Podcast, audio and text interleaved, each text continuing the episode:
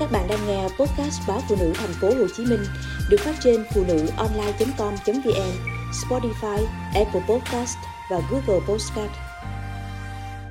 Lì xì, khi nào thôi là gánh nặng.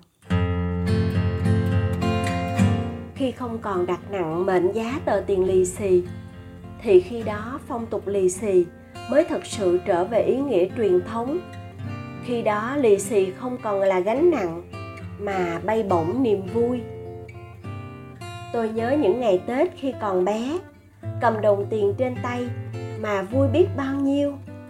Những đồng tiền mới tinh mà người thân đã để dành từ lâu lắm, đợi dịp tết đến xuân về, đặt vào tay mừng tuổi cho trẻ em.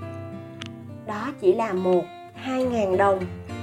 Những đồng tiền ấy, ba mẹ tôi không bao giờ hỏi đến thường chị em tôi kẹp trong tập sách, ngắm nghía mãi mới dám tiêu.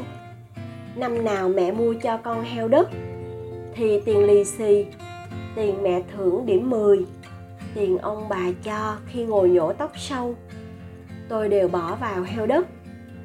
Tiền ấy có khi mẹ mượn tạm, lúc nào cũng không hay biết.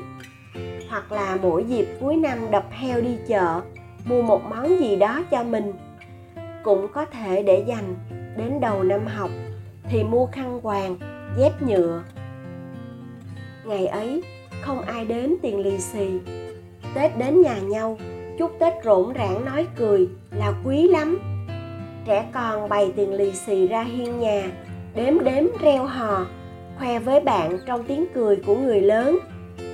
Lì xì vốn là một phong tục đẹp, nhưng dần già đã bị biến tướng trong mỗi phong bao lì xì, có khi là trả nợ, có khi là cảm ơn, có khi là gửi gắm nhờ vả.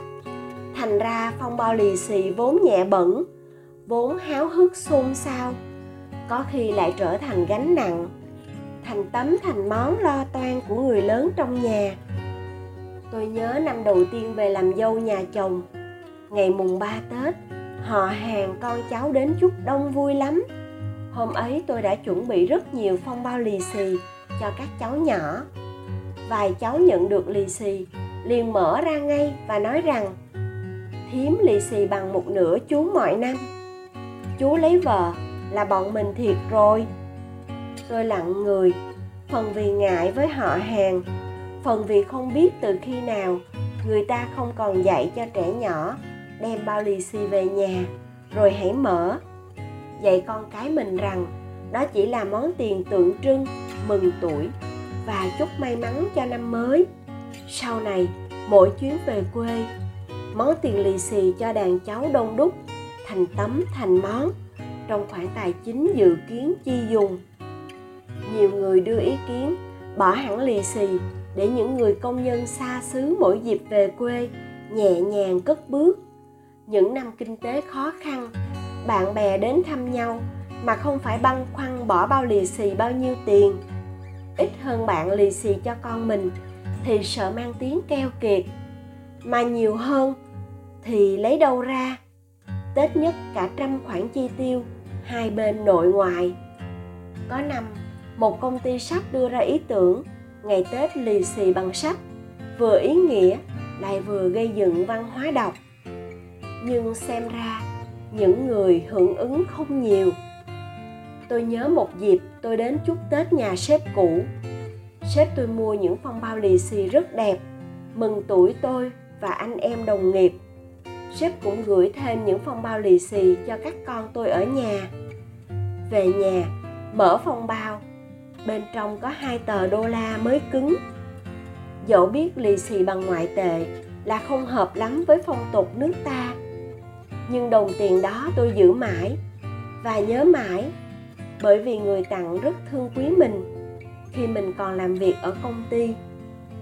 Vì kèm theo phong bao lì xì là những lời hỏi thăm, lời khuyên, lời chúc thật ý nghĩa. Lì xì theo tôi vẫn là một phong tục cần gìn giữ, bởi khi cầm đồng tiền trên tay, con trẻ được dạy về giá trị của đồng tiền, biết sử dụng đồng tiền lì xì ý nghĩa để nhiều năm sau còn nhớ đến. Bởi niềm vui trong veo không vụ lợi của trẻ con. Khi con gái tôi chào đời, những cái tết đầu tiên con chưa biết giữ bao lì xì, vợ chồng tôi vẫn bỏ vào bao những đồng tiền mới. Mệnh giá nhỏ thôi, kèm theo một tờ giấy nhỏ ghi lời chúc của ba mẹ. Đến bây giờ, phong bao ấy vẫn còn được giữ cẩn thận. Và con gái tôi nói rằng sẽ giữ mãi mãi sau này. Muốn giữ lại phong tục đẹp ấy, thì người lớn nên chỉ dạy cho các con ý nghĩa của bao lì xì. Không nên bàn tán về mệnh giá tiền khi mở phong bao. Khi không còn đặt nặng mệnh giá tờ tiền lì xì, thì khi đó phong tục lì xì mới thực sự trở về ý nghĩa truyền thống. Khi đó, lì xì không còn là gánh nặng, mà bay bổng niềm vui mừng tuổi đầu xuân.